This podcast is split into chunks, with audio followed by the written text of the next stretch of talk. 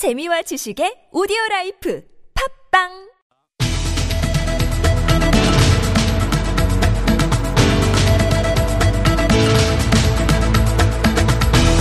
이슈의 논점과 사실관계를 짚어보는 미디어 광장. 내년도 최저임금이 긴 논의 끝에 5천 원을 조금 넘는 수준에서 결정됐습니다.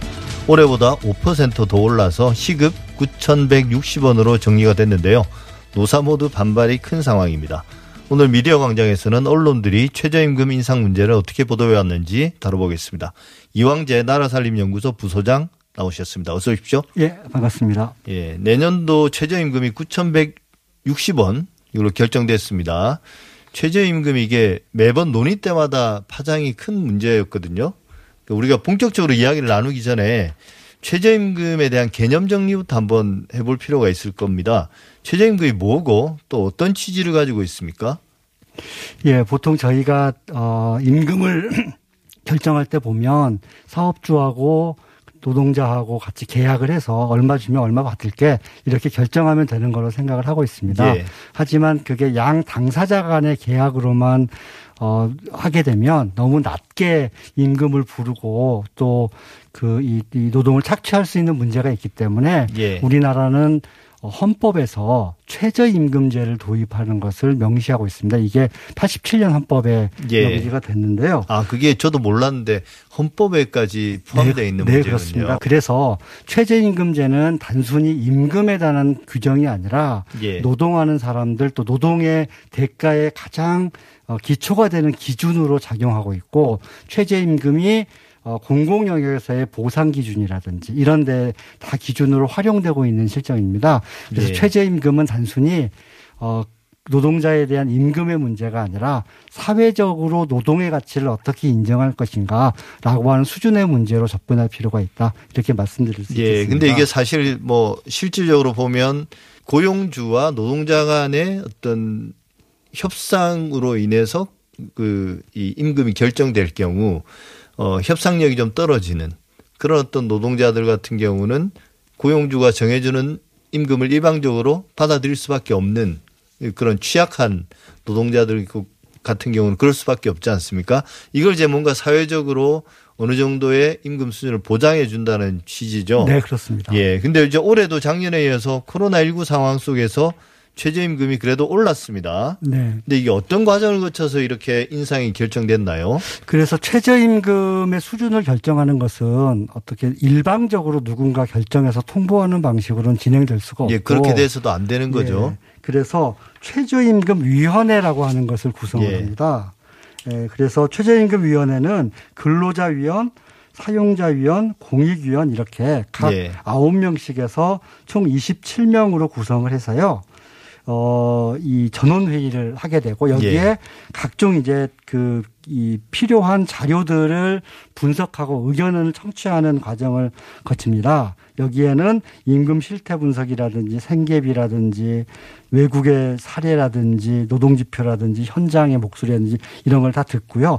그 다음에 임금 수준 전문위원회 를 논의를 거쳐서 실제로 어느 정도 할 것인가에 대한 임금 부분 그리고 생계비 전문위원회를 통해서 생계비 부분을 모아서 전원회에서 심의 의결을 한 다음에 어, 임금안을 제출하도록 되어 있습니다. 예. 그러니까 고용주 측을 대변하는 분들 네. 이제 그쪽에서 추천을 받았겠죠. 네네. 그리고 이제 어, 노동자들을 대표하는 분들이 또 참여하고 네. 그리고 이제 나름 중립적인 위치에 있는 분들이 또 공익위원으로 네. 또 참여하는 그런 과정인데 네. 어 결국 이게 최저임금을 논의하는 시기가 되면 되게 극명하게 대립하지 않습니까? 예, 그렇습니다. 근데 언론 또한 그렇더라고요. 언론도 이 사안에 대해서는 뭔가 이념적 혹은 정치적 성향이 극명하게 좀 드러난다는 생각이 들거든요. 네. 이게 최저임금이 그런 면에서 되게 대단히 어떤 어 이념 성향이나 정치적 성향을 갈라놓는 사안인 거 맞나요?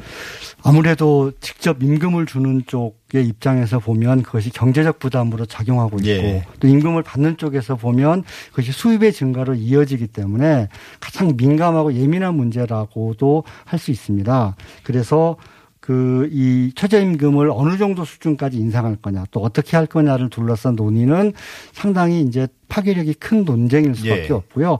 그런데 문제는 이것이 경제적인 논의가 아니라 정치적 논쟁 또는 더 나가면 어, 진영 간의 논쟁처럼 예. 비춰지는 게좀 안타까운 문제라고 생각을 합니다. 예. 어, 특히나 이제 어, 최저임금이 오르면 경제가 어려워진다라고 하는 일종의 어, 어, 이 도그마, 일종의 이제 이 미신 같은 것들을 무기로 해서 어, 이것을 확산하고 퍼뜨리는 이제 언론의 일부 해- 모습이 이 합리적인 논의를 좀 가로막고 있는 측면이 있지 않나라고 하는 생각이 듭니다. 예, 앞서 말씀하신 것처럼 이제 최저임금의 결정 과정에는 다양한 요인들이 고려되고 나름 전문성이 있는 분들이 그런 자료들을 가지고 최종 결정에 이르는데 언론이 보도하는 거 보면 좀 논리는 말씀하신 것처럼 논리는 단순한 것 같아요. 비용이 정, 증가하면 오히려 고용도 줄어들고 경제가 활성화되지 않으니까 최저임금은 늘상 최대한 억제돼야 되는 것으로 그렇게 이야기가 되더군요. 예, 그렇지만 어, 최저임금의 문제는 그렇게 단순하게 접근할 예. 수 있는 문제가 아닙니다. 물론 최저임금 수준이 올라가면 사업자 입장에서 보면은 이제 임금 부담이 늘어나니까 비용 부담이 늘어나는 측면이 있지만 하지만 경제적인 수준에 에 대해서 최저임금이 따라가지 못하면 그, 그, 그 노동자들의 생활 수준이 낮게 되고 이것이 사회 불안정 요소, 경제적인 취약성으로 드러나기 때문에 경제의 구조적인 측면에서 보면 오히려 경쟁력이 약화되는 문제가 어, 될 수 있습니다. 또한 어, 한쪽에서는 비용이 늘어나기 때문에 경제가 어려워진다고 얘기하지만 또 한쪽에서는 소득이 늘어나기 때문에 그것이 경제 활성화에 일정하게 도움이 된다라고 하는 측면이 양가적인 측면이 있기 때문에 이 모두를 다 좀 살펴볼 필요가 있습니다. 예, 그런 면에서 이제 이게 사회 운영 원리가 충돌하는 부분이기도 하고 또 경제학의 큰 두 개의 조류가 또 충돌하는 부분이기도 하고 그런 것 같습니다. 근데 우리가 이제 앞서 말씀하신 것처럼 언론 보도를 보면 대, 단히 단순화시켜서 지나치게 대결 구도로 몰아가는 모습을 많이 보거든요. 특히 이제 경제 이슈가 더 그런 것 같더라고요. 예, 그렇습니다. 어, 왜 이런 식의 경제 사안을 다룰 때 이렇게 어, 대결 구도로 몰아가는 보도가 많을까요? 그 아무래도 경제와 관련해서는 사용자 기업 입장에서의 논리를 개발하고 발신하는 쪽에 화력이 대단히 세다고 볼 수 있습니다. 그러니까 전반적으로 어, 경제 문제에 관해서 네. 언론이 어, 대기업이나 네. 뭐 그 고용주 네. 경제계 편을 든다는 거죠. 네, 그렇습니다. 왜냐하면 일단 뭐 거기서 직접 어 운영하고 있는 어 시- 경제신문이라든지 어, 어 경제 TV가 있고 또 광고주이기도 하고 예. 그리고 어 일- 일정하게 이제 그 영향력 하에 있기 때문에 어 실제로 이런 어 기업과 노동자의 대결에서 보면 어 기업의 입장에서 어 이 그 내용들을 좀 해석하고 또 어 설명하는 이런 이제 언론의 목소리가 크게 되는 것이 어, 사실이고요. 더 나가서 이것이 정부에 어 대한 비판 어, 어, 그리고 어, 정부의 에, 실정 이렇게 좀 이어지면 이것이 하나의 정치적 공격으로까지 예. 넘어가는 문- 문제가 있을 수 있습니다. 예. 근데 이제 사실 실제로 언론이 보도하는 부분에서는 또 대기업이나 재계의 입장은 또 뒤로 싹 빠지는 부분이 많고요. 어찌 보면 최저임금 문제가 우리가 흔히 말하는 을과 을의 갈등 그러니까 이제 뭐 편의점 점주와 알바생 그다음에 이제 뭐 레스토랑 주인과 시급제로 일하는 네. 분 네. 이런 분들 사이의 관계로 네. 많이 우리가 그걸 이제 을과 을의 전쟁 프레임이라고 이야기하는데요. 네. 어 이런 보수적인 신문들이나 경제지들의 이런 을 프레임, 을과 을의 프레임 이거 어떻게 보십니까? 그 물론 어 현상적으로 보면 또그 당장의 문제로 보면 어 임금 최저임금이 오르게 되면 그 최저임금 수준의 어 에, 급여를 좀 지급해야 되는 입장에서 보면 부담이 좀 늘어나는 측면이 있습니다. 그래서 예. 그것에 대한 반발이 있는 건 너무나 당연한 측면이 있지만 문제는 이것이 단순히 어, 아까 처음에 말씀드렸듯이 경제적인 문제 에, 뿐만 아니라 사회 전반적인 어, 노동의 가치의 수준을 결정하는 문제이기 때문에 이 문제를 어, 돈을 주는 사람과 받는 사람의 문제로만 어, 치환하는 것은 좀 예. 어, 문제가 있습니다. 예를 들면 어, 특히나 이제 5인 이상 영세한 사업자, 5인 이하 또 영세한 사업자들에 대해서는 정부가 이미 일자리 안정자금이라고 해서 어, 1인당 5만 원에서 7만 원 수준의 월 어, 보조금을 어, 지원금을 지급하고 있습니다. 예. 또 두루누리 과정이라고 해서 사회보험에 대한 어, 대신 어, 지급하는 지원도 하고 있기 때문에 그러니까 정부 입장에서 보면 어, 을과 을로, 을의 대결로 가는 것이 아니라, 어, 사업주도 최, 부담을 가능한 최소화하기 위한 각종 이제 대책들을 마련하고 또 연착륙하기 위한 어, 방안들을 좀 시행하고 있는 상황입니다. 이런 것들에 대해서는 충분히 설명하거나 또 평가하지 않고 단순히, 어, 이 그 임금 최저임금이 올랐기 때문에 어, 경제적 부담이 있다 사업이 망한다 이렇게만 바라보는 건 좀 문제가 있어 보입니다. 예, 그러니까 그런 소규모 사업장에서 적은 인원을 고용하는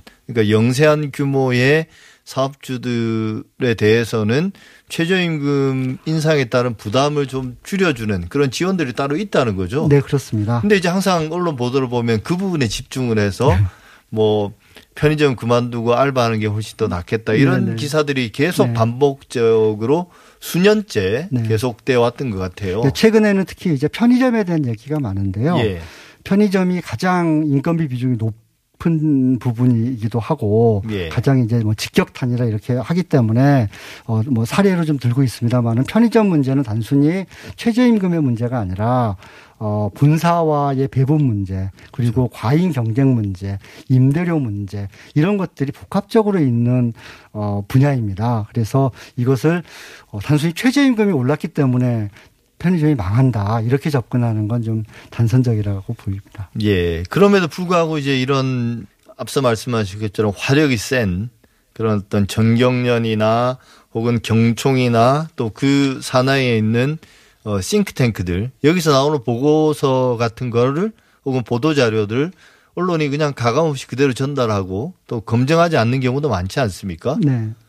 이제 이런 기사들이 있습니다. 어, 최저임금이 급등해서 일자리 최대 43만 6천 개가 사라졌다.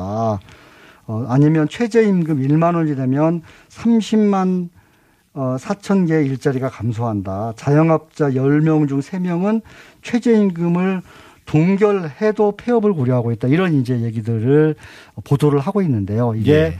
기업 관련한 연구소의 연구 결과이기도 하고 또는 뭐 어, 언론사들의 취재 결과이기도 한 건데요. 이것에 대한 사실상의 검증이나 또는 예. 토론이 이루어지고 있지 않은 실정입니다. 그래서 어 이, 이거 지금 현재 5월 11일부터 7월 7일까지 재계의 자료를 가지고 쓴 보도는 24개인데 같은 기간에 노동계의 입장을 전한 보도는 일곱 건에 그쳤다는 분석이 있습니다. 예. 예. 이런 것처럼 양에 있어서도 또 질에 있어서도 어 일방의 입장만을 좀 대변하는 언론의 문제가 있지 않나 싶습니다. 예. 그러니까 뭐 보수 성향의 매체나 혹은 경제지들은 뭐 그럴 그렇다 하더라도 진보적인 성향의 매체들 같은 경우도 최저임금 인상에 대해서 어떤 뭐 찬성하는 입장이긴 하지만 노동자 단체 측의 이야기들 특히나 이제 실제 구체적으로 예를 들면 편의점 점주의 이야기를 듣는 것처럼 뭐 저임금 근로자나 최저임금이 실제 최저임금을 적용받는 혹은 아르바이트생 이런 사람들의 이야기들은 거의 들어보지 못한 것 같아요. 그분들은 사실은 최저임금이 오르면 이 생활에 보탬이 되지 않습니까? 네, 그렇습니다. 근데 오히려 이제 보수 점 보수 매체나 경제지 같은 경우는 오히려 최저임금 올라감으로 인해서 그 사람들이 일자리를 잃는 것으로 계속 묘사가 되고 있거든요. 네. 그 이번에 이제 최저임금 인상률을 결정할 때 고려했던 것이 경제 성장률하고요. 예. 그다음 물가 상승률입니다. 여기에 이제 어, 취업률 저하분을 이제 빼서 이제 그 어, 결정을 한 건데요. 사실 생각해 보시면 같은 돈으로 이, 어, 물가가 올라가면 살 수가 없는 거 아닙니까? 그리고 예. 경제가 성장했으면 그만큼 성장한 만큼 급여를 더 많이 받아야 되는 것이 정당한 몫이죠. 정당한 예. 몫이고 권리이기도 한 겁니다. 단순히 내가 힘드니까 못 사니까 더 올려달라가 아니라 그러한 노동의 가치를 그렇게 인정해야 한다라고 하는 측면에서 보면 실제로 어, 최저시급을 받고 일하는 어, 사람들의 목소리 그리고 그들의 현장의 상황들을 잘 볼 필요가 있습니다. 실제 청년 유증원이 이제 조사를 좀 했었는데요. 49% 되는 사람들이 주 15시간 미만의 초단시간 노동을 하고 있습니다. 예. 어, 사실상 최저임금, 그러니까 일할 수 없기 때문에 어, 이 생계비에 미치지 못하는 급여를 받고 있는 수준의 생활을 하고 있는 것인데요. 그리고 또는 최저임금 수준도 수습이라는 이유로 적게 주는 경우도 있습니다. 예. 그래서 이러한 그 현재 현장에서의 노동 실태들을 좀 어, 잘 어, 반영하고 그것들의 필요성, 그러니까 이 생활 안정과 생활 향상의 필요성들을 좀 많이 어, 제기해 주는 것이 필요하겠다고 생각이 됩니다. 네, 지금까지 우리가 뭐 최저임금 관련된 보도들을 쭉 이야기를 해봤는데 그러다 보니까 참 언론이 최저임금과 관련해서는 유독 판단을 흐리게 하는 그런 보도들이 많았던 것 같습니다. 우리가 좀 이 최저임금 이슈를 좀 정확하게 보려면 어떤 게 필요할까요?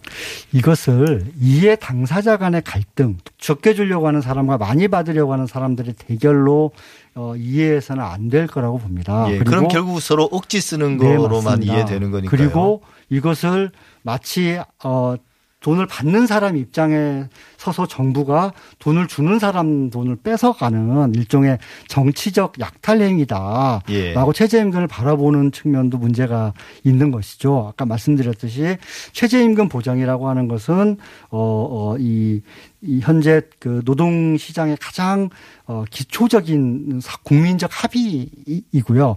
이 이 합의선을 어떻게 경제 성장과 더불어서 어 높여갈 거냐라고 하는 것이 최저임금 수준을 어, 결정하는 하나의 요인이라고 할 수 있습니다. 그리고 또 하나는 사회가 진보한다고 하는 건 결국 어, 취약하고 어, 어, 보호받을 수 없는 사람들의 권리와 그들의 삶이 더 나아진다는 것을 의미하기 때문에 예. 최저임금이 높아지는 것에서 나오는 어, 사업주의 경영 부담이라고 하는 것이 다른 차원에서 보상되거나 또는 시장 차원에서 보정되는 것으로 해결되어야 할 측면이 크다고 봅니다. 그래서 단기적으로 갈등을 부추길 것이 아니라 구조적이고 장기적인 효과에 집중하고 그것을 좀 논의하는 그런 과정이 좀 이루어졌으면 좋겠습니다. 네. 지금까지 이왕재 나라살림연구소 부소장이었습니다. 오늘 말씀 잘 들었습니다. 네, 감사합니다.